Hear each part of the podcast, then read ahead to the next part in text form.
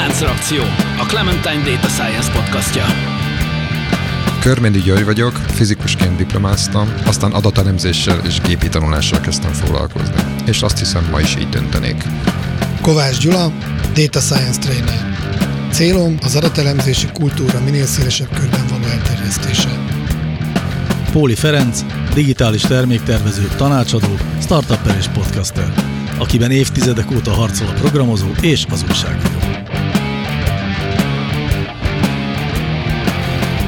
Szervusztok, kedves hallgatók! Újra a Láncreakció Podcast ült össze. Ezúttal azonban egy különleges vendégünk van, és emiatt olyasmikről fogunk beszélni, amiről ritkán szokott szó lenni nyilvános beszélgetésekben. Mármint, hogy ez így egyáltalán nem igaz. Nagyon sokszor szoktunk a Covid-ról beszélgetni, vagy szoktunk volt, mostanában ez kicsit, mintha már kiment volna a közbeszélből. Szerintem itt a podcastban nem beszéltünk olyan sokat. Hát egyszer-kétszer beszéltünk itt Próbáltuk magunkat visszatartani. Jó, de azért volt két olyan év, amikor az életünket így minden napját meghatározta. Bizony, elég bizony. komolyan. Ehhez képest nagyon visszafogtuk szerintem magunkat. Így van. És ma mai vendégünk Balkányi László, aki nek a CV-ét olvasgatva talán most először voltam abban a bajban, hogy nem tudtam eldönteni, hogy abból a sok mindenből mi az, amit érdemes megemlíteni. Azon túl, hogy orvosként végeztél, és belgyógyász, gastroenterológus vagy, ugye? Ehhez képest különféle keleti területeken, Jugoszlávia területén, volt Szovjetunió közép-ázsiai országaiban csináltál egészségügyi projekteket, ilyen egészségügyi informatikai projekteket, és az Európai Betegség Megelőzés és Járványvédelmi Központnak voltál sok éven át az egyik dolgozója Stockholmban, menedzsere? Az hát pontosan mi volt? Hivatalos pozícióm ott az volt, hogy knowledge manager, vagy knowledge tudás manager. Ja, tudás manager. Hát gyakorlatilag egy kisebb osztályt vezettem ott, aminek a feladata az volt, hogy a nagyon sok különböző szakma fölhalmoztat tudást egymás számára átláthatóvá elérhetővé tegye. Különböző szolgáltatásokat találtunk, kifejlesztettünk, és hát azon kívül a belső kommunikációért is én voltam felelős, volt egy intranetünk, amin próbáltuk mindezeket az adatokat, ismereteket megoszthatóvá tenni, és ez, ez volt ott a dolgom. Értem. És aztán hazajöttél, a Panon Egyetemen kezdtél tanítani. Igen, ott külsősként valóban a, ott is van egy nagyon jó kis orvosi informatikai műhely, idézőjelben, és ott, amit tudok, segítek nekik. És amit még én mindenképpen fontosnak tartottam, de aztán javíts ki, hogyha nem ezek a legfontosabb pontok, akkor a Magyar Tudományos Akadémia orvosinformatikai munkacsoportjának is tagja vagy.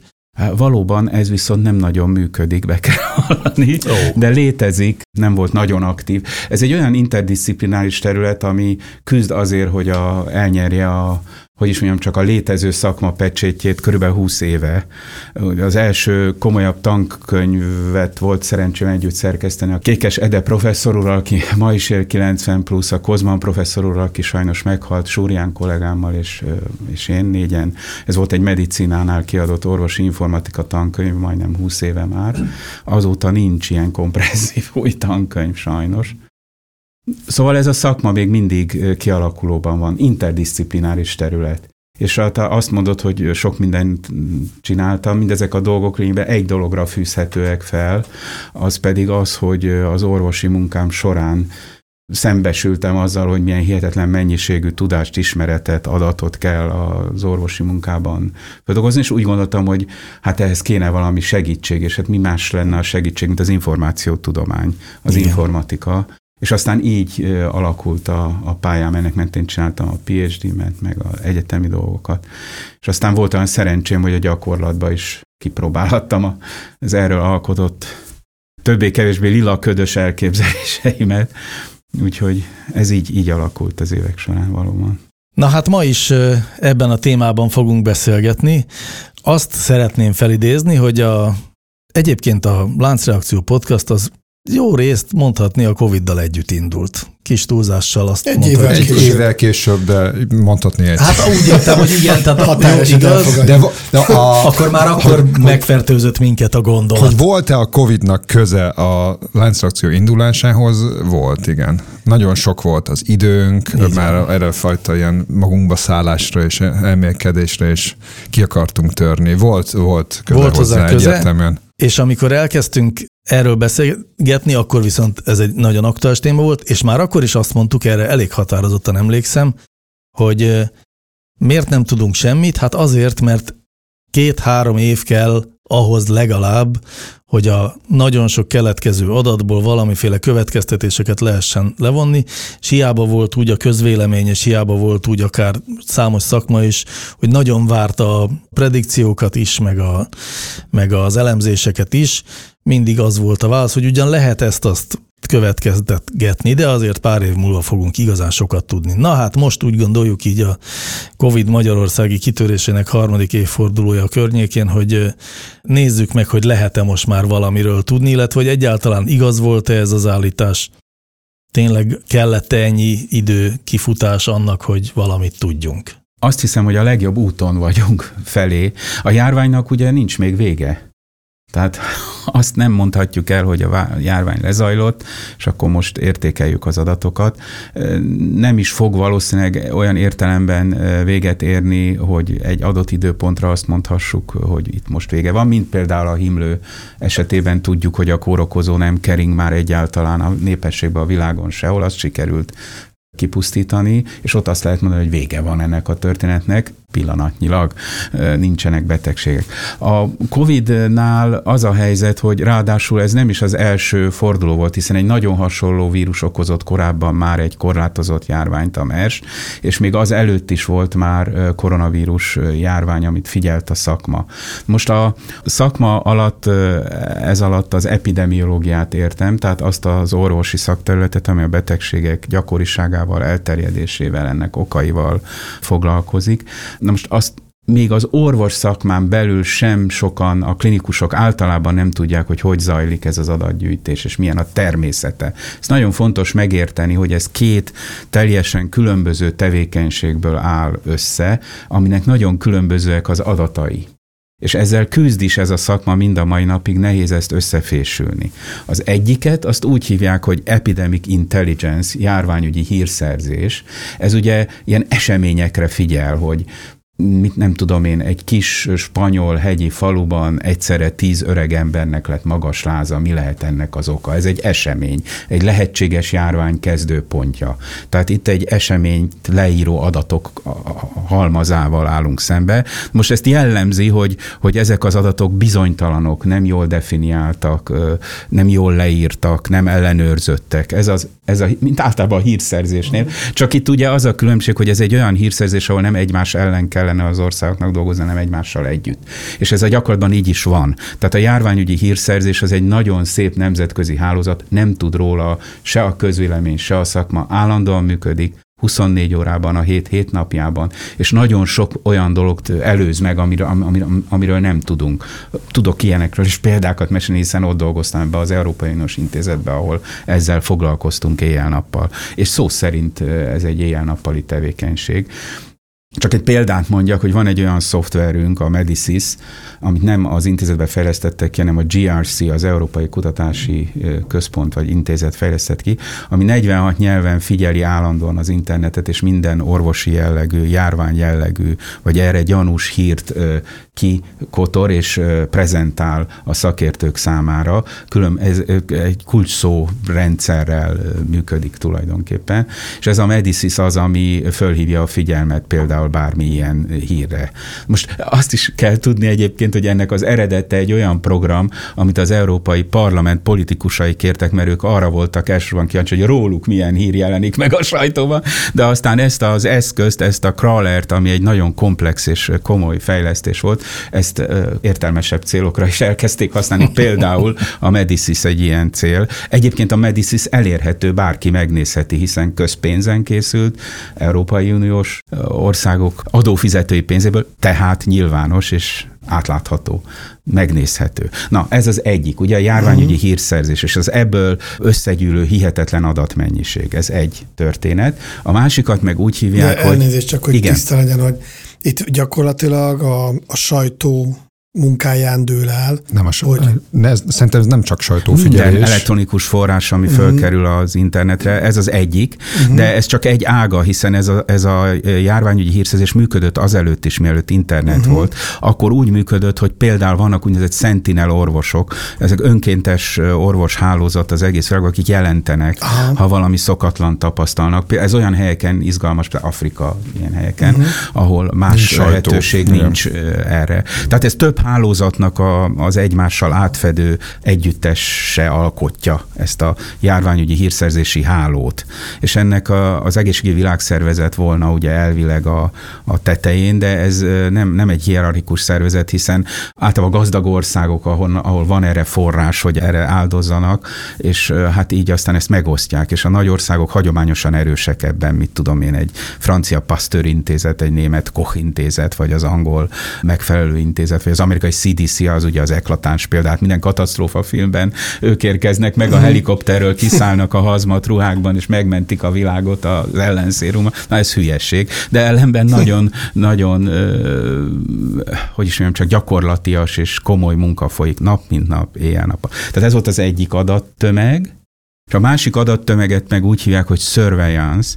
Ez a jól ismert, már kvázi kézben tartott fertőző betegségek egyes eseteinek a jelentéséből összetevődő felügyeleti, tehát a surveillance szó ugye azt jelenti, hogy felügyeleti rendszer. Van 54 ilyen betegség például az Európai Unióban, amiről minden adatot minden országnak kötelesség jelenteni. Mondok egy példát, tuberkulózis, TBC, vagy veszettség, vagy tudom, akár a kanyaró is ide tartozik, amiben szintén még mindig meghalnak gyerekek, amiatt, hogy nem oltanak vagy hülyeségből, vagy pénzhiányból. Hmm. Hülyeségre példa a, hülyeség. a nyugatnémet, bocsánat, ilyen nincs már, a Németországban az antropozófus orvosok oltás ellenessége, ami miatt egy csomó kis kanyaró járvány tört ki, és Németországban haltak meg gyerekek emiatt teljesen fölöslegesen.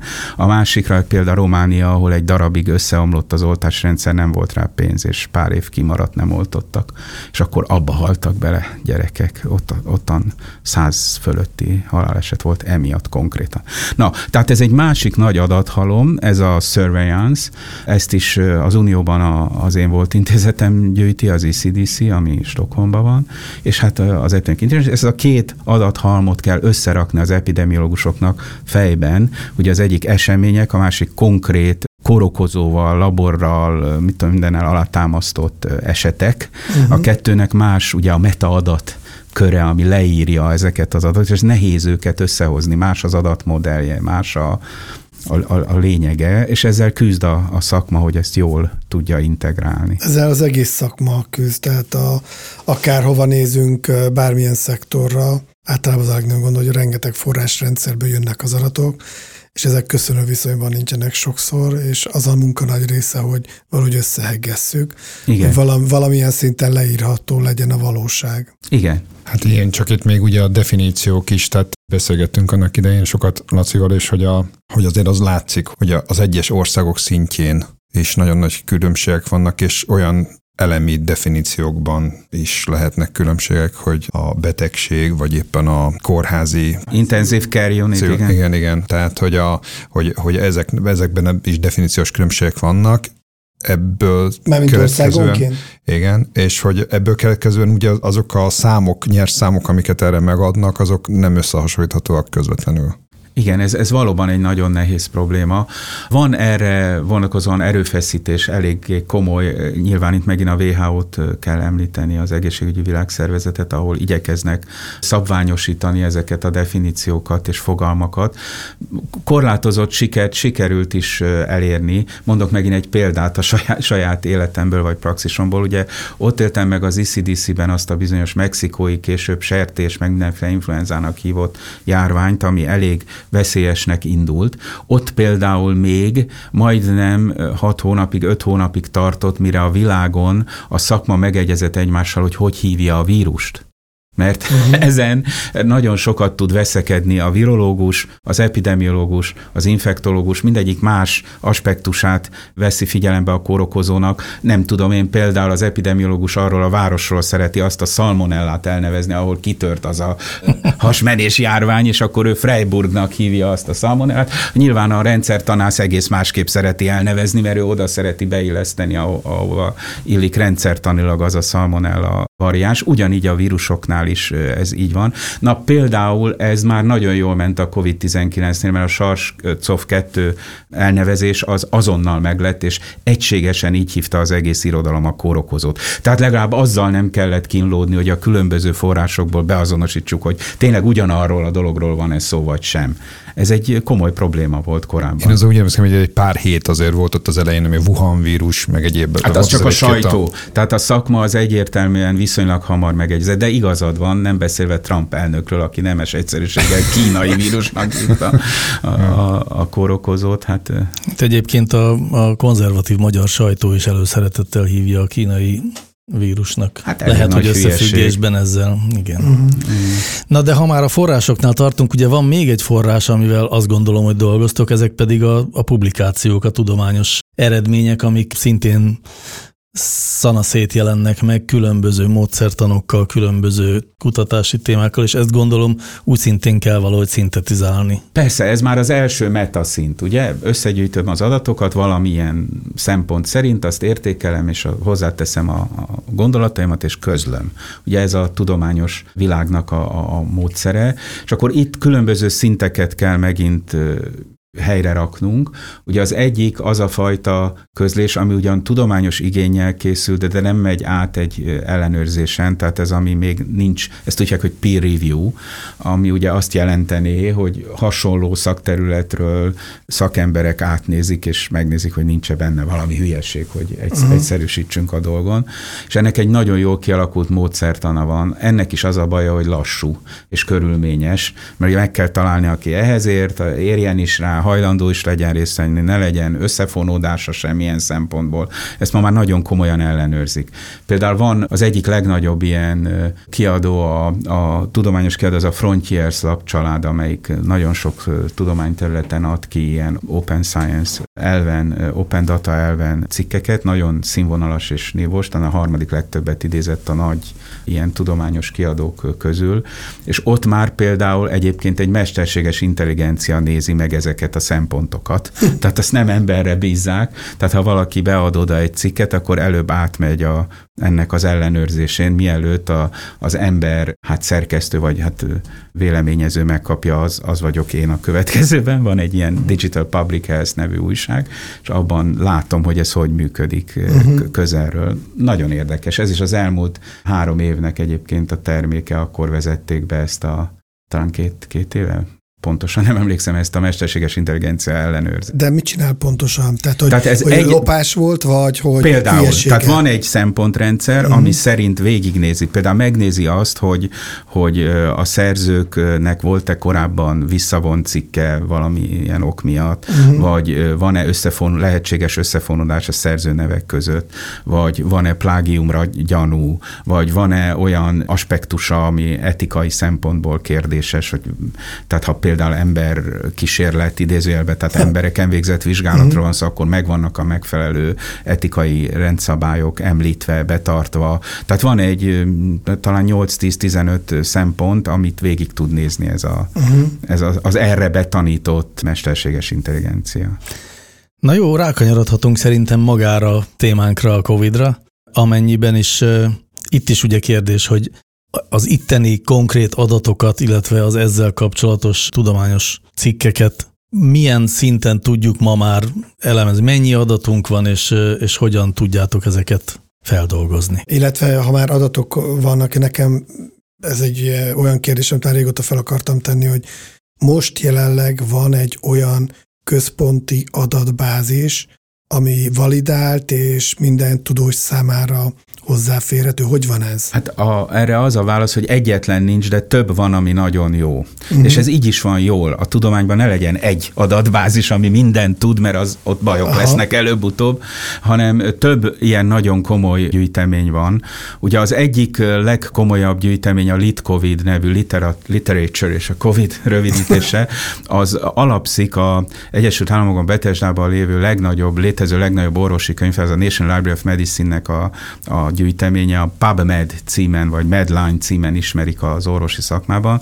Ebben iszonyatos mennyiségű, most nem fogom tudni megmondani az utolsó számot, de amikor utoljára ránéztem, akkor több mint 30 millió cikk volt már benne, sok évtizedre visszamenőleg. Tehát ez egy hatalmas gyűjtemény, és ennek van egy különálló gyűjteménye, ami kifejezetten a Covid-ra szakosodva próbálta gyűjteni, a, elsősorban a peer review, tehát a már szakmai ellenőrzésen átment cikkeket, ez a LitCovid adatbázis. Uh-huh. Ez, ez cikkbáz, ez igazából egy bibliográfiai adatbázis, tehát ez a közleményeknek a, az adat adatait tartalmazza, ez a szerző cím általában absztrakt, és nagyon sokszor ma már hál' Istennek hozzáférhető a teljes szöveg is, egyre jobban terjed a tudományban a nyílt hozzáférésnek a, a lehetősége.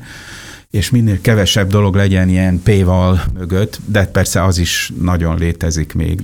De én nem erre gondoltam, hanem a, ami konkrétan a COVID adatokat tartalmaz. Igen. Ja, én csak a adatbázis, a cikk adatbázissal kapcsolatban akartam. Én már évekkel, jó tíz évvel ezelőtt is azzal demonstráltam mondjuk a ilyen területen a különböző automatizmusok, meg, meg adatfeldolgozó, illetve szövegfeldolgozó automatáknak a létjogosultságát, hogy, hogy ez ebben már akkor is, ha jól megszem, naponta 20 ezer cikk keletkezett. Tehát, hogy, hogy csak mert, mert a, a, több millió az úgy mond valamit, és azt, úgy, azt egy ilyen statikus valaminek fogjuk fel, hogy jó, hát van be 30 millió cikk, de hogyha azt mondjuk, hogy minden nap benne van mondjuk 20 ezer új, akkor azt már kezdjük érteni, hogy ezt miért nem lehet az emberi elmével Igen. semmilyen módon igazából nyomon Én most követni. éppen nézem is, és 327.062 cikknél tart éppen a Litcovid, és az érdekes látni, hogy Igen, 2020... ez most csak a Covid-ról beszélsz, igen, meg igen, a, igen. az egészről, de igen. 2020 januárjában 302 publikáció volt,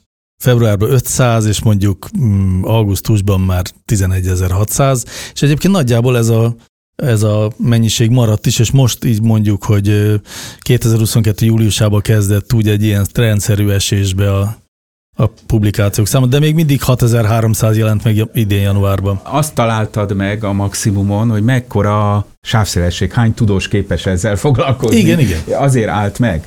Most visszatérve az adatokra, mert az egy nagyon jó kérdés volt, igen, konkrét adatgyűjtemények is vannak, ennek inkább egy országokra, régiókra és nemzetközi szervezetekre alapuló hierarchiája van, hiszen minden ország járványügyi szakemberei gyűjtik a saját országukra vonatkozó adatokat, ezt jelentik. Ez a nagy adatbázis, amit említettem például a, a, az Európai Unióban, ezt az én volt intézetem a European Center for Disease Control and Prevention, vagyis Európai Járványügyi és Betegség Megelőzési Intézet, az ECDC gyűjti Európában. Ott egy sok millió rekordos adatbázis van, amit úgy hívnak, hogy TESSI, a The European Surveillance System, ahhoz nem tudsz így nyilvánosan hozzáférni, de ha bejelentkezel, akkor adnak hozzáférést. Megint csak arról van Bárkinek? szó, hogy publikus adat. Igen. Azt Csak be kell jelentkezni, kell tudni, hogy ki vagy, meg kell indokolt, hogy mire használod. Tehát te például mondjuk egy szakújságíró vagy, és ez téged érdekel, akkor kapsz hozzáférést ehhez, a, a már tisztított, ellenőrzött adatokhoz. És ebből elemzéseket egyébként már lehet olvasni, hiszen a nyers adatokból igen nehezen tud ma már egy egyén bármiféle értelmes következtetés levonni, tenni. Vannak nagyon okos ilyen bloggerek, és nem tudom én micsodák az interneten, akik maguk értelmezik ezeket az adatokat, nem kéne. Tehát ez, ez, ezeknek az értelmezése az úgy, úgy zajlik, hogy 10-15-10-15 szakember a különböző területekről összeül egy kerekasztal köré, és az együttes tudásukkal próbálják meg értelmezni ezeket az adatokat. Az egyik a járványt érti, a másik a vírust, a harmadik a, a betegséget, ami zajlik, a negyedik a nem tudom, a jogszabályrendszert, aminek a mentén a korlátozásokat hozták. És ez az együttes tudás az, ami valamilyen módon tudja értékelni az adatoknak a hihetetlen mennyiségét. Ezt az interdisciplinaritást, ezt nagyon nehéz megértetni az emberekkel. Mindig azt várják, hogy jöjjön valaki okos, és az megmondja, hogy akkor ez most így van, az oltás nem jó, a maszk jó, nem tudja egy ember hmm. megmondani. Tehát sok ember együttes bölcsessége és idő az, ami kikristályosítja ezeket az adatokból nyerhető tudást. Igen, meg hát egy adott témával, tehát mondjuk a maszkok hatásosságával ugye sok cikk foglalkozik. És ezek, ezek a cikkek, tehát az érzékeljük, hogy legalábbis laikusként vagy, vagy első olvasatban ezek olyan ellentmondásosak. És ez egy nagyon fontos jellege szerintem a, én azt gondolom, az orvos tudományi kutatásokat azt különösen jellemzi. Tehát mondjuk, nem tudom, mondjuk akár a, mondjuk én elsősorban ilyen természettudományi kutatásokhoz képest, itt a disziplinak a jellege olyan, hogy hát ez nem nagyon lehet kétszer ugyanabba a folyóba lépni alapon, nem nagyon lehet kétszer ugyanazt a kutatást, tehát hiába vannak szigorú mondszertani elvek, valahogy azt érzem, hogy nagy nehézségekbe ütközik egy csomó kutatásnak a reprodukálhatósága. Teljesen egyetértek veled, ennek ellenére erre kell törekedni. És nagyon nehéz a történet. A maszk egy nagyon jó példa erre, hiszen a hétköznapi körülmények között viselt rengetegféle maszk, rengetegféle ember, rengetegféle módon viseli, rengetegféle körülmények között nagyon-nagyon nehezen összehasonlítható. De itt is vannak nagyon jó alaptudományos kísérletek, ahol megismételhető körülmények között ugye egy porlasztó gép porlasztja a nem tudom én micsodát, és az elé van téve az a maszk, és amögé van téve a mérőfej, az megbízhatóan, biztosan, reprodukálhatóan megmondja, hogy átjutott-e a maszkon az az aeroszol vagy sem, azon nincs mit vitatkozni. Az, hogy a hétköznapokban az, hogy valaki az orra alá torja, vagy a tokáján viseli a maszkot, és aztán azt mondja, hogy én hordom a maszkot, de mégis megbetegedtem, hát ez nem, nem, nem fogható. Tehát itt az a kis félrecsúszás történt, hogy a, a tudomány az idézőjelben talán nem is ez az, hogy kétségbe esetten, de, de esetre konzekvensen igyekszik a maga módszereit alkalmazni, és néha olyan területen, helyen is próbálják alkalmazni, amire ez alkalmatlan. A maszkviselés az én szemszögömből például pont ilyen. Tehát ott a Cochrane féle, ami ugye a legmagasabb minőségű orvosi evidencia alapú döntéshozatal alapjává vált az elmúlt évtizedekben, most kezd már egy kicsit ez átalakulni. Tehát például a Cochrane módszertant nem nagyon lehet a hétköznapi maszkviselésre alkalmazni, megpróbálják, aztán abból nagyon hülye ellentmondó eredmények jönnek ki. Ott ugye egy csomó kutatásnak a metaanalízisét végzik. Igen, a Cochrane az egy ember volt, aki ezt kitalálta, és aztán az ő módszertanára épülve egy, létrejött egy ilyen non-profit valami, ami hihetetlen fontos forrása a tényalapú medicinának. A tényalapú medicinával az a baj, hogy az populációkról szól. Tehát az mindig azt mondja meg, hogy ezer emberre mi az igaz, és nem azt mondja meg, hogy egy emberre mi az igaz. Tehát te melyik jó vérnyomás csökkentőt vedd be, de azt megmondja, hogy ezer ember közül, kétszer közül melyik a hatékonyabb. Most ezt magát, ezt a gondolatot nagyon nehézen, még a klinikus orvosok is nagyon sokszor nem értik, hogy a valószínűségi tér az más egy populáció esetén, és más egy egyén esetén. Ugye egy egyén az vagy beteg, vagy nem. Uh-huh. A, a populációnál meg ott, ott van értelme annak, hogy azt mondjam, hogy 80%-a beteg, 20%-a nem. Egy embernél semmi értelme nincs. Uh-huh. Tehát ugye én az oltással kapcsolatban szembesültem ilyen kérdésekkel annak idején a baráti körből, ismeretségi körből, hogy hát azt olvastam, hogy 80%-ban jó ez, akkor ugye érdemes. Hát nem azért érdemes, mindenképpen érdemes, ha nem öl meg, csak jót tehet veled, és uh-huh. ez mhm. így is volt. Tehát nagyon sok ember halálát előzte meg, vagy súlyos betegségét az oltás. Igen, és akkor a másik oldalon ráadásul maga a vírus ebbe az esetben is folyamatosan folyamatosan egy mozgó célpont volt, tehát változott. Tehát igazából... Ez, ez nagyon fontos, amit a Gyuri mond, mert ez is először történt meg a tudományban, hogy egy nagy járvány alatt real-time, online történjen a vírus variációknak a genetikai pontos feltérképezése. Itt ugye az RNS ráncról van szó, ami alkotja a vírusnak a, a lényegét, ennek a vírusnak a lényegét, és itt százezer számra történt vírus szekvencia meghatározás, soha még egyetlen járvány sem volt ilyen közelről követve, és ennek is az adatainak a feldolgozása az éveket fog igénybe venni, amíg ennek a tanulságait le fogjuk tudni vonni. Szóval rengeteg munka van még ezzel. Azt hiszem, hogy átéltük mindannyian, hogy a társadalomban, vagy egy csomó emberben mennyi kétséget támasztott itt egy csomó Mondjuk azt, hogy ellentmondásos eredmény, mert valószínűleg ezeket részben fel lehet oldani, de, de talán nem ez a lényeg, hogy akár mi itt kísérletet tegyünk erre. Tehát ellentmondásos eredményeknek az értelmezése, ez, ez nagyon nagy, hogy mondjam, kognitív kihívást jelentett, és aztán ennek mindenféle áltudományos, meg szkeptikus, meg egyéb eredményei lettek itt az oltás ellenességtől kezdve a maszk viselésnek a vitatásán át egy csomó. És ugye a másik az, hogy, hogy ezek, ezek részben egyébként hát utólag, ugye az utólagos bölcsesség a Murphy szerint az exakt tudomány, tehát hogy utólag aztán igazolható lehet, de ott abban a helyzetben nem feltétlenül az a helyes cselekvés. Igen, itt van egy nagyon nehéz helyzet. Ugye a helyzet az úgy néz ki, hogy kitör egy járvány, ott van a szakpolitikai döntéshozó, annak a fején ül a politikai döntéshozó, és mindegyik várja a választ a tudóstól, jó esetben megkérdezi, és várja a választ, hogy mit, mit kéne tenni.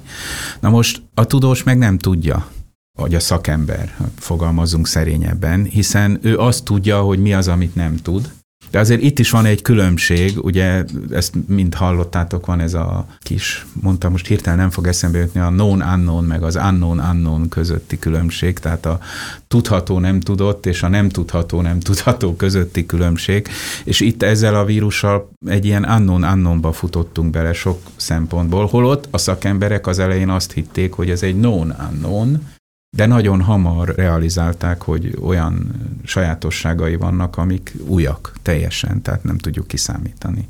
És akkor ebből származnak ezek a következmények, amiről az előbb beszéltél. És hát a, a politikusnak, szakpolitikusnak valami döntésre kell jutni. Becsukjuk az iskolát, vagy nem. Kötelezővé tesszük a maszkot, vagy nem. Mikor és fog tetőzni? Mikor az... a, a, a másik, igen, a jóslás, igen. A, mint tudjuk, a jóslás nehéz dolog, különösen a jövőre tekintettel. Ismert. jogi. Így van. Igen. A, a, milyen baseball edző volt ő, vagy valami ilyesmi az USA-ban? Azt nem tudom tudom, de Azt hiszem eredetileg ő valami ilyesmi volt. Hát ez pont így van.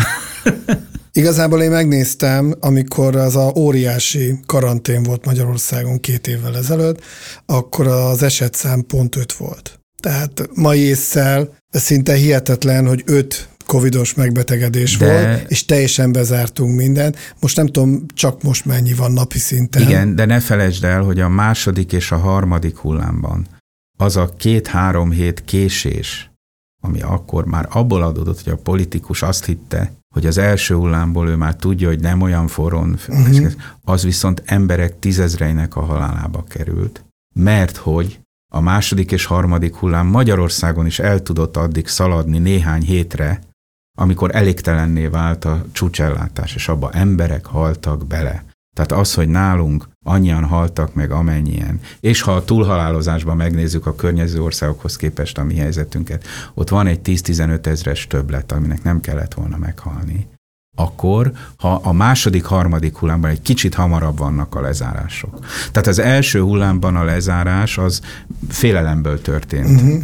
Meg nem tudtuk, hogy mivel És nem is lett, emiatt aztán nem is lett járvány. Tehát uh-huh. nem mondhatjuk azt, hogy minek kellett lezárni, nem uh-huh. is volt járvány. Azért nem volt akkor járvány, mert lezártak. Uh-huh. Tehát ez, ez fordítva van az én logikám szerint. Mondjuk én ezt csak egy picit árnyalnám, mert nem biztos, hogy, Igen. hogy tehát itt arról volt szó, hogy azért a döntéshozók azok különböző szintű szakmai, illetve, illetve a politikai döntéshozók azok ugye a döntéseknek a tucatjait, százait hozták meg az egész időszak folyamán, és hát voltak olyanok, amik helyesnek bizonyultak, meg helyesek voltak, és egy csomó meg, ami meg nem. Tehát, hogy ez összetett dolog ez a utólagos megítélése ennek, és egyébként igen, tehát, hogy itt például ez akkor is, ugye akkor azért mondták a a szakértők azért mondták, hogy így augusztus végi szeptemberi időszak volt talán pont ez a két-három hét, amikor indult az iskola, meg a, meg a hát két, két ilyen hullám is volt, a kettesben is, meg a hármasban is volt ja. ilyen rövid időszak. Uh-huh. És, és ott eh, hát eh, lassabban hozták meg az intézkedéseket. Tehát kicsit eh, én azt éreztem, hogy egy idő után a döntéshozók, politikai döntéshozók úgy arra vártak, hogy a közhangulat az már támogassa az intézkedéseket, tehát hogy, megvárták azt a két-három hetet, amíg a közhangulatban megint átfordul a elfogadottsága, és akkor könnyebben, könnyebben veszik az emberek valahogy ezt az egészet. És hát ez egy nagyon kemény morális kérdés, hogy kell a közhangulatra egy ilyen helyzetbe várni, vagy pedig lépnie kell a döntéshozónak. Igen, hát az én, hogy is mondjam, orvos alapállásom az, hogy minden egy megelőzhető halál miatt érdemes intézkedni, de ez, ez nem azonos a, a politikusnak a felelősségével és a, a lehetőségeivel sem. Én nyilván arra törekednék, hogy lehetőleg senki se halljon meg, de hát ilyen nyilván nincs, tehát ez, uh-huh. egy, mhm. ez egy ideális, ideális állapot. De maga ez a fajta késés, előre szaladás, ez sok országra volt jellemző, nem csak Magyarországra. Én azért beszéltem az előbb a magyar helyzetről, mert azt viszonylag közelről követtem, és azt láttam, tehát lehetett látni, hogy mikor volt az, amikor ezek a megszaladások voltak. Láttam azt is, ami az oltások körüli cirkusz volt, ami szintén úgy gondolom, hogy jobban csinálható lett volna, mint ahogy csinálva volt. Ezzel együtt nagyon jó, hogy megtörtént, és minden módon végig volt vive. És azt hiszem, hogy még mindig korai erről ilyen, hogy mondjam, bármiféle véglegest mondani, pont amiatt, amit beszélgettünk, hogy még mindig rengeteg adat van feldolgozatlanul, még mindig igazából még zajlik is a járvány. Ja, és még igen, ugye a járvány görbére szerettem volna visszatörni, mert azt megemlítetted egyszer, hogy mondjuk már meg, hogy mikor lesz a csúcspont, meg mikor lesz az alja. Ugye itt azért a tudománynak van egy új válasza erre, Ugye korábban nagyon sok és nagyon komoly járványmodellezési erőfeszítés volt az elmúlt évtizedekben, ki is alakultak ezek az úgynevezett compartment modellek, amik nagyon szépen látszottak követni az eseményeket. Akkor, ha már közösségi terjedés volt és elég nagy esetszám volt, akkor elég pontossá váltak ezek a uh-huh. görbék. Most közben azért a, hogy is mondjam, csak ez a járványtudomány, vagy matek, járvány-matek tudomány előre haladt, és van egy új fejlemény itt, ami a network medicine-ből jön, pontosan a hálózattudományból, Barabási, mm-hmm. stb. Tehát lehet, ma már lehet tudni, hogy a járvány kezdeti időszaka az nagyon pontosan egy ilyen olyan hálózatként működik, mint amit a barabásiek is leírtak. Tehát mikro, igen, mikrojárványoknak egymásra vetüléséből, tehát egyfajta függvény, hatványfüggvény szerinti matek leírása megvan. De ez nem segít abban, mert ez pont azt a káosz jellegét mutatja meg a járvány kezdetének, amikor nem lehet még tudni, hogy mikor és hol fog kitörni kitörni maga a járványesemény, de az erre hajlamosító körülményeket már ki lehet tapogatni. Tehát például a legpontosabb előrejelzés így utólag, ezt már lehet tudni, az pont a Barabás egy munkatársa a Veszpányinak a munkájából jött ki, aki februárban talán már, ha jól emlékszem, tehát a járvány kezd legelején megmondta, hogy a legnagyobb gócpontok Kína után hol lesznek, és ezt nem másból, mint a kontakt elemzésből mondta. Ugye a, azt kell tudni, hogy Wuhan az a divatiparnak az egyik központja, és emiatt békeidőben normálisan, még a járvány előtt, heti tízezres nagyságrendben repültek Wuhan, Milánó, Wuhan, New York, Wuhan, Párizs. És hol voltak a legnagyobb kitörések itt? És ezt a Veszpányi szépen lemodellezte, hogy a, a kontakt lehetőségek alapján hova terjedhet el a járvány, és így is történt. És ez egy pontosan ilyen hálózat volt, mint amit a, ez a skála független hálózatnak a matekja az, az, az megmondta. Tehát azért a tudomány azért halad. A másik nagyon szép eredmény, amit egyébként Magyarországon a Jakab professzorék is csináltak, ez az ágens alapú modellezés, amikor az emberek mozgását modellezik, ők Szegedre tudták ezt megcsinálni, mert ahhoz egy adott helynek nagyon sok adat. Itt hihetetlen adat, itt már előjön a ti kedvenc területetek, adatbányászat, stb. ez az egész téma, mert egy hihetetlen mennyiségű adattal kell dolgozni ahhoz, hogy egy ilyen ágens alapú modell az tudjon működni, és itt többnyire a bemeneti adatok hiányoznak ahhoz, hogy egy egész ország szintjén ezt megbízhatóan lehessen csinálni. Csak én csak jelezni szerettem volna, hogy a járvány matek is fejlődik, és nagyon klassz dolgok történtek itt az elmúlt két-három évben, és ennek a majd a következő járványnál lesz már már használhatósága. Eddig ugye inkább a terjedés matekjáról, vagy a terjedés tudományos kutatásáról beszéltünk. Lehet-e ilyen eredményekről beszélni magának a vírus kutatásának a területén is? Tehát ott is léptünk előre, tudom is én, tudjuk-e már, hogy miért halnak meg mások míg egyesek tünet nélkül átvészelik? Hát ugye két dolgot kell elkülöníteni, az egyik a vírus genetikának a követése, arról már egy picit beszéltünk. Itt egy hatalmas javulás és áttörés volt ebben a járványban. Először történt az, hogy ahogy előbb már említettem, hogy valós időben lehetett követni a variánsokat. Ilyen korábban nem volt, tehát se kapacitás nem volt rá, se ember nem volt rá, se se, semmi. Most ez megtörtént, és ennek köszönhettük azt, hogy valós idejű képünk volt arról, hogy milyen variánsok vannak. Tehát ez az egyik történet. A másik a patomechanizmusnak a földerítése, na ez az, ami lassabb. De itt is ugye emlékszünk rá, hogy a gyógyszerek utáni keresgélés kapcsán a lehetséges, a patomechanizmus azt jelenti, hogy milyen módon lép be a vírus a sejtbe, milyen módon szaporodik ott, és teszi tönkre, öli meg azt a sejtet. Melyik sejtbe lép be, hol lép be. Ugye most az Omikron az főleg inkább felső légúti, nem megy le az alsó légutakba, nem teszi tönkre a tüdőt, nem is halnak bele az emberek. A az előző változat, vagy a delta, az, ott, az inkább lement az alsó légutakba, sok volt a nagyon súlyos tüdőgyulladás, az ebből származó légzési elégtelenség, és haltak meg. Most hallok megint ilyen ostobaságokat, hogy hát igen, ha kevesebben mentek volna be a kórházba, kevesebben haltak volna meg. Ez ostobasság. Hát azért mentek be, mert már nem volt tüdejük. Hát otthon miből lett volna újra nekik tüdejük? Aki akkor annyira megbetegedett, annak be kellett menni a kórházba, és sajnos ha nem tudott időben a lehető legoptimálisabb ellátásra jutni, akkor nagyobb eséllyel meg is halt, mert elfogyott a légző felülete, tehát konkrétan tönkre ment a, az a terület, ahol ő oxigént tud cserélni a, a világgal. Tehát van, van, erre vonatkozólag is van, meg hát ezek a különböző viharok, ugye a citokin viharról lehetett sokat olvasni, de ezeket, ahogy így a sajtóban megjelenik, bocsánatot kérek, nem értitek. Tehát azért nem, mert mert nem ez a szakmátok. Tehát ennek egy saját szókincse, kontextusa van.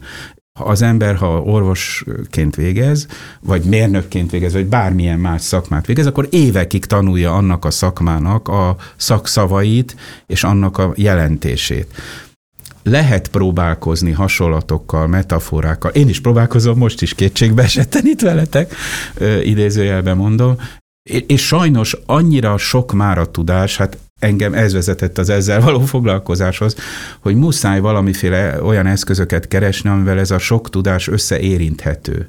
Tehát én, én ültem a, azon a kerekasztal körül, a, említettem nektek, ahol a járványügyi különböző szakterületek késhegyig menő vitákat folytatnak, annyira nem értenek egyet ö, dolgokba. Aztán kialakul valami konszenzus, ez a tudomány módszertana. Uh-huh. Nem triviális, nem egyszerű, minél többet tudunk, annál nehezebb ez a szintézis. Nekem lenne egy kérdésem, ami hát ilyen nagyon, nem tudom, lehet, hogy azt mondod, hogy majd erre nem is akarsz reagálni, hogy egyáltalán van-e arról valamiféle tudományos álláspont, hogy ha ugye, hogy, tehát egyáltalán az, hogy a, a, a COVID-nak a, a lecsengésében, a, a, a szeridülésében, abban alapvetően az oltásoknak a tömeges jellege, az rendben van, hogy, tehát, hogy kevesebben haltak bele. De hogy ennek az egésznek a lecsengésében a vajon a vírusnak a természetes attenuációja volt-e jelentősebb, vagy pedig az, hogy ennyire tömegesen és ennyire gyorsan sikerült ezeket az oltásokat létrehozni? Nem tudok erre semmiféle végleges választ adni. Azt tudom mondani, hogy ez az, ami kikutatható lesz. Apró munkával, hosszú idő alatt, sok-sok adatból ki fog, ki fog derülni. Ehhez nagy mélységig kell például a mostanában meghalt emberek kortörténeteit földolgozni, hogy ez megérthető legyen. Én arra tippelnék, hogy a kettő együtt a kettő együtt hatott, és, és arra is tippelnék nagyon határozottan, hogy az oltásnak nagyon nagy szerepe volt abban, hogy kevesebben haltak meg, és hogy akkor meg tudott állni a járvány.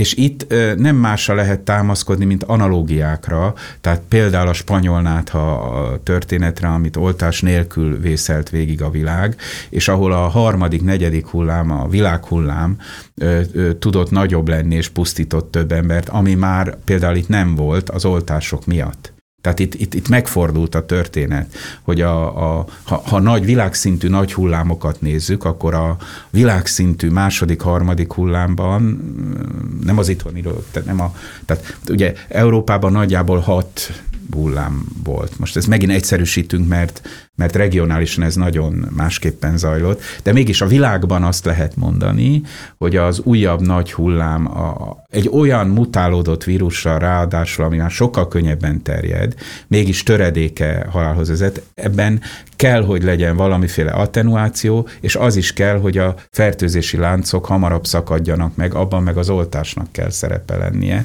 hogy kevesebben válnak aktív, terjesztő beteggé. Ugye még arról nem is beszéltünk, mert ez nagyon sokszor kimaradt a közbeszédből, hogy milyen fontos szerepe van a vir, virális dózisnak abban, hogy megkapja a másik. Tehát, hogy hát, mennyi hogy, az a vírus, amit termelünk, és az, mennyi az, amit a másik beszív. Itt jön elő a maszk, tehát, hogy valaki kis dózisban kap meg, akkor kevésbé súlyos betegség lesz. Én magam is beteg voltam még az oltások előtt, és nagyon szerencsésnek mondhatom magam, mert néhány lázas nappal és egy egészen kis kölgéssel megúsztam, és nem volt post-covidom se, vagy még nem vettem észre de va, annak ö, tulajdonítom, hogy én mindenhova maszkba jártam már akkor, és valószínűleg kis dózisú fertőzést kaptam a maszkon keresztül, a maszk valamennyire leszűrte ezt. És, és ö, ugyan voltak ezzel kapcsolatos kutatások, de hát ez egy, ez egy elképesztően nehezen vizsgálható terület Igen. például. Így, így van. Pedig Tehát borzasztóan annyi, izgalmas lenne. Így Tehát van, a... de annyi faktora van, hogy nem lehet szétszedni, tehát egy tudományos kísérlet akkor jó, ha abban egy dolgot változtatok, és akkor annak a hatását nézem. Volt korábban már említve, hogy országról országra definíciós különbségek vannak. Ugye én, mint outsider, de azért tudnod kell, hogy nekünk ez azért egy érdekes terület, mert amikor bejött a Covid, azért rengeteg ilyen adat elérhető volt publikusan, itt említetted, és rengeteg autodidakta elemzés megjelent. LinkedIn-en, ilyen BI cégek azonnal csináltak egy riportokat, és konkrétan emlékszem, hogy az adatminőséggel kapcsolatban akkor elhangzott, hogy országról országra máshogy definiálják, hogy egyetlen ki covidos, vagy hogy Most ki az, aki Covid-ban halt meg, meg és hogy ez tényleg létező probléma, és hogy ez megnehezíti-e azokat a kutatásokat, amik most már gondolom gőzerővel folynak, de az adatok minőségén már ilyen értelemben nem tudnak javítani.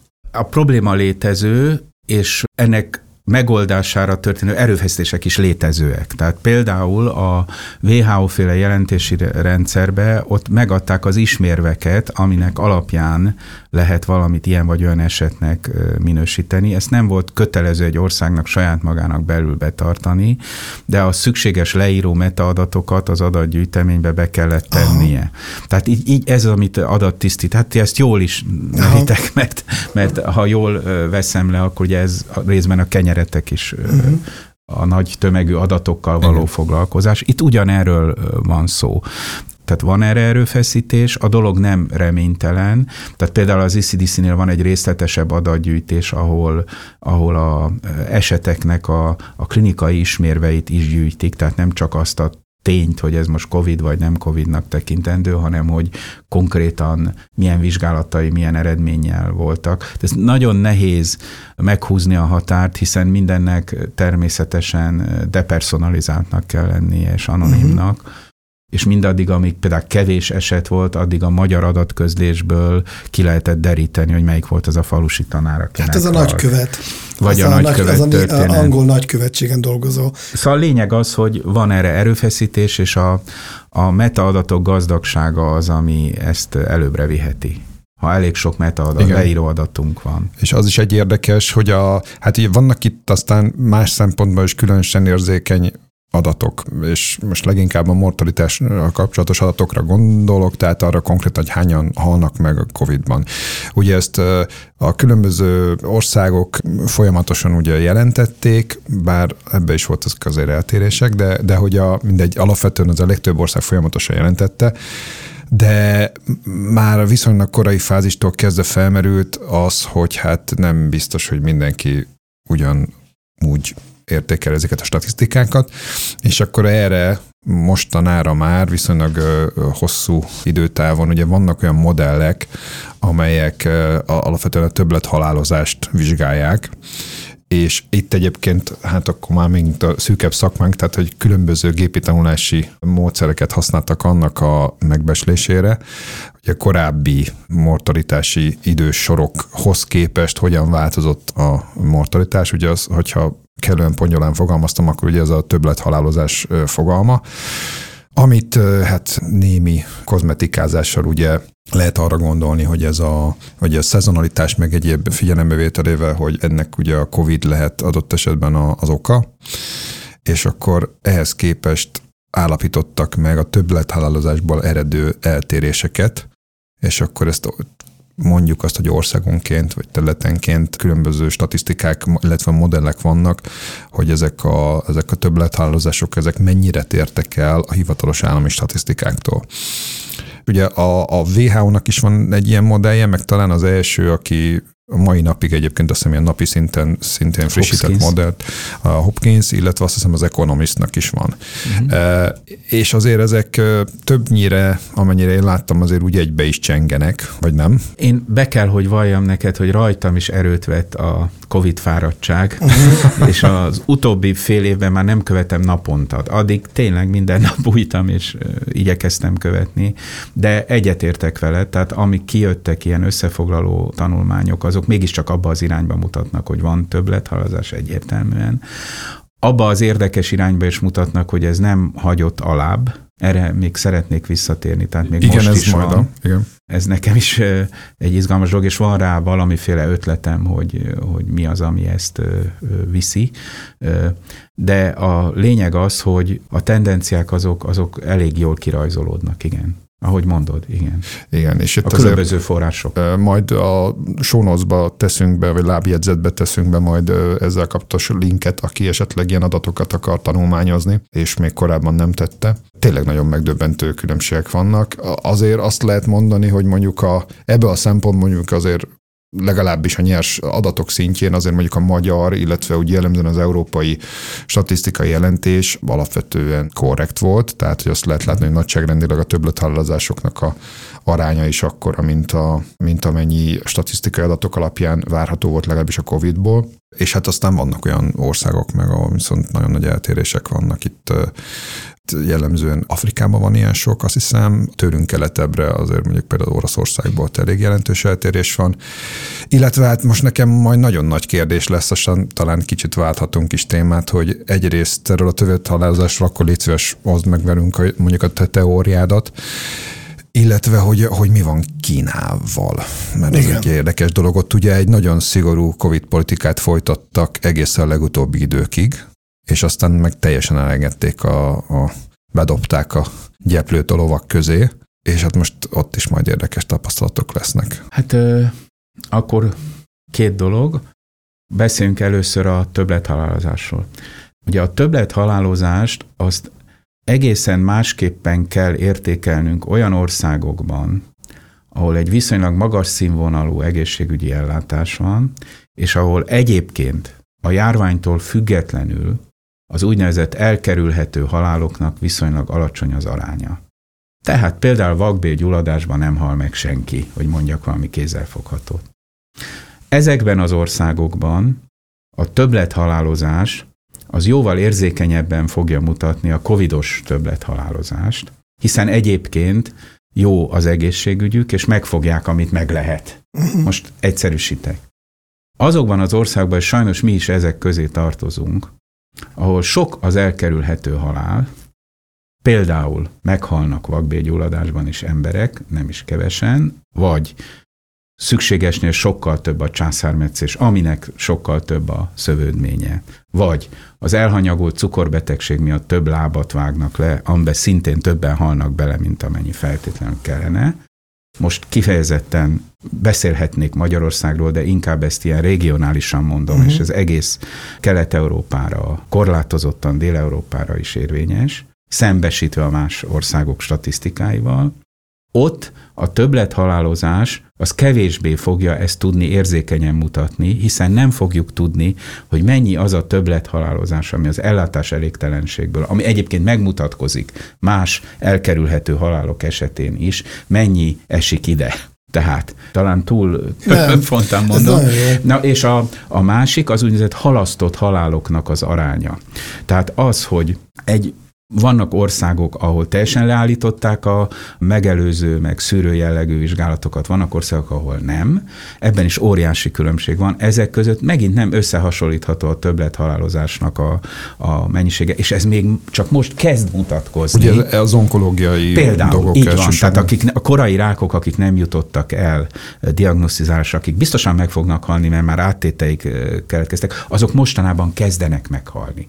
Tehát ez még hosszú évekig többlet halálozást fog okozni minden olyan országban, megint csak beleessünk sajnos ebbe a metszetbe, de nem egyedül, sok több országon, ahol leállítottak ellátásokat, főleg a megelőzés szűrés terén, de hát konkrétan nem lehetett bizonyos szakorvosokhoz bejutni, vagy bizonyos ellátásokat megkapni. Ez az a világ sok országában volt így. Ezt nevezem én halasztott halálnak. Ezek most kezdenek jönni. És erre vonatkozó kutatást még nem láttam. Mhm. Biztosan lesz ez nem csak az én ötletem, hát olvastam erről a szakirodalomban. De én ezt jelentősebbnek érzem a mi közeli környezetünkben. Ugye az onkológiai ellátásnak is van egy olyan jellege, hogy ugye a korai, illetve a szűrő jellegű eljárásoknak a költségei azok ugye sokkal alacsonyabbak, illetve a egészségügyi rendszernek a terhelése és a súlyos állapotban lévő daganatos sok azok meg nagyon drágák is, meg nagyon terhelik az egészségügyet, és elvileg ez is látható kell, hogy legyen majd.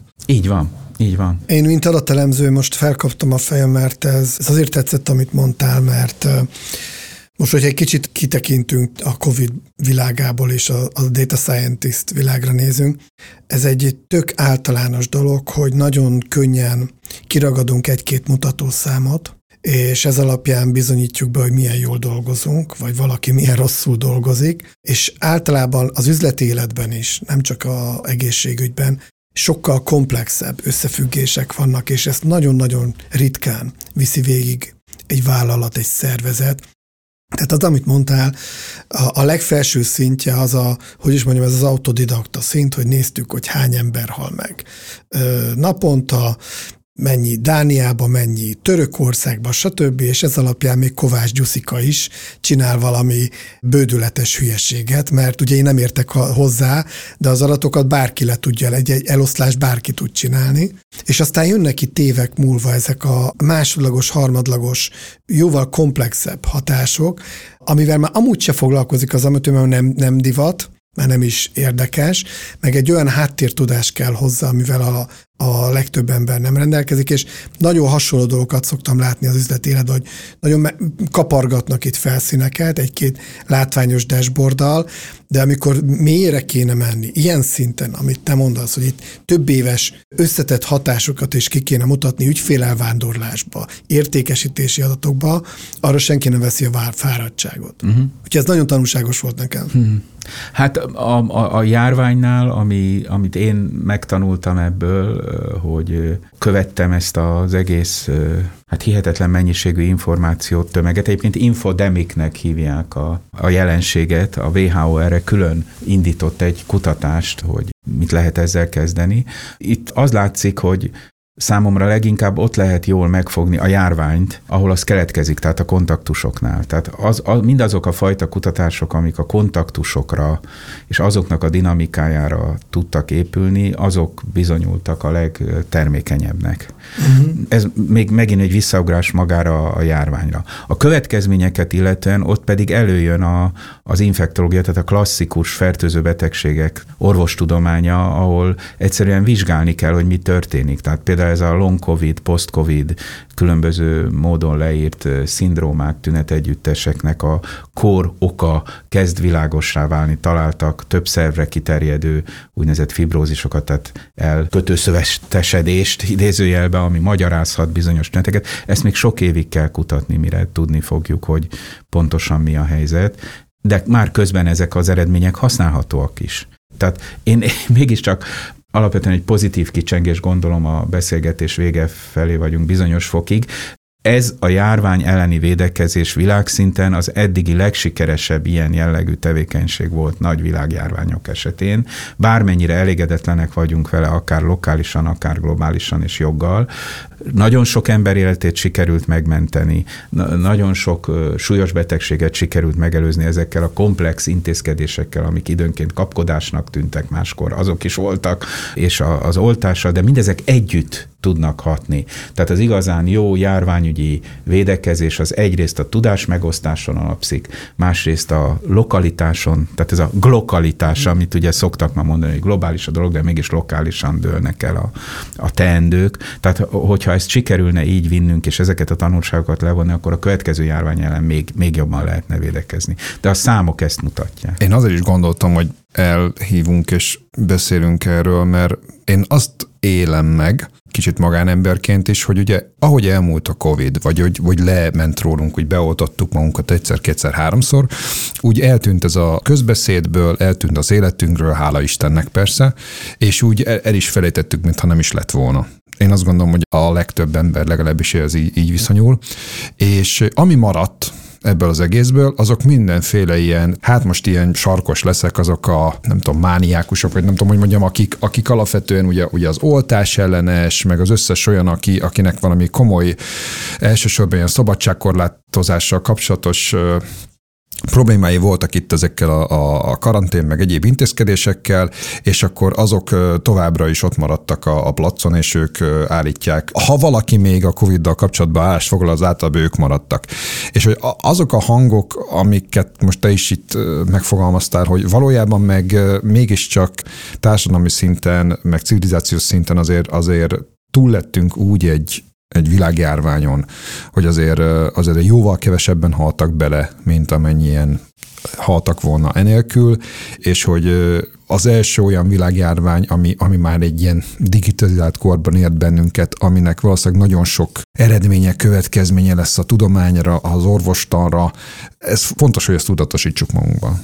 Ja, teljesen egyetértek veled. Azért jó, hogy most beszélgettetek, mert én, én úgy ültem be, hogy tökre el voltam kesedve, mert tényleg bennem is ez maradt meg, hogy a laposföld hívők győztek a végére, mert nekik lett igazuk. Hát egy túrót, És bocsánat. nem, most hogy, most, hogy így ezt kibeszéltük, ez tényleg a tudománynak egy óriási eredménye, amit elértünk, és azért emberek többsége betartotta a szabályokat. Tehát én emlékszem, bementem a boltba, mindenki rajta volt, kin így, kin úgy, de próbáltuk betartani, és alapvetően a többség igazodott, csak tényleg ezek a sarlatánok a zajból kiemelkednek, de összességében én is úgy érzem, hogy egy óriási sikertörténet így. Már amennyire ilyen hülye szót lehet használni. Igen. És Kína, ugye nekem Kína, és ez, ez most egy személyes vélemény lesz, nekem a, az autokrácia korlátait mutatja. Mert ugye hogy tud reagálni egy autokrata társadalom, amilyen ő? Tehát akkor totálisan lezárunk és megelőzük. Ne, nem működik.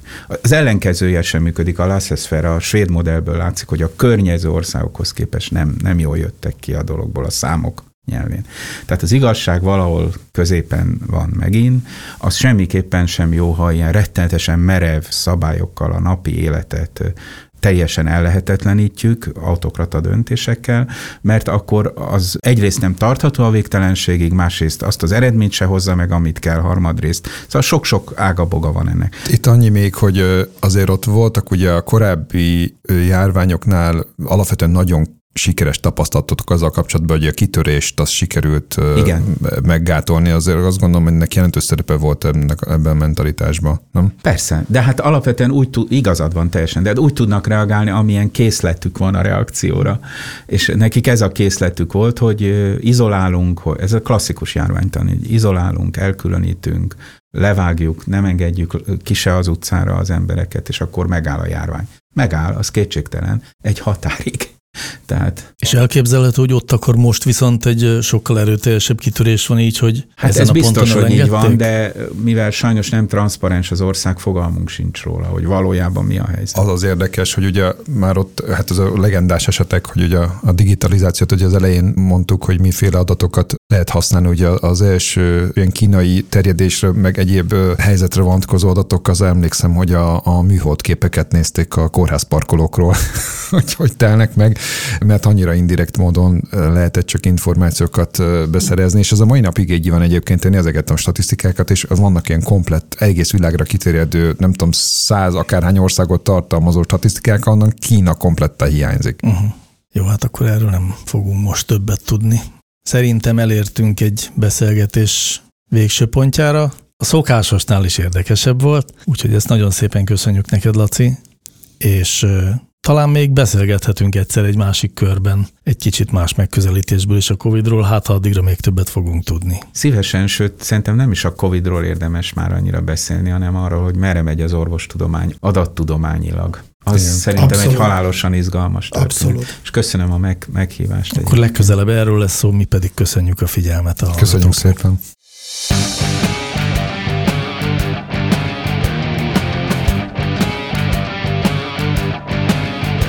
Láncreakció, a Clementine Data Science podcastja.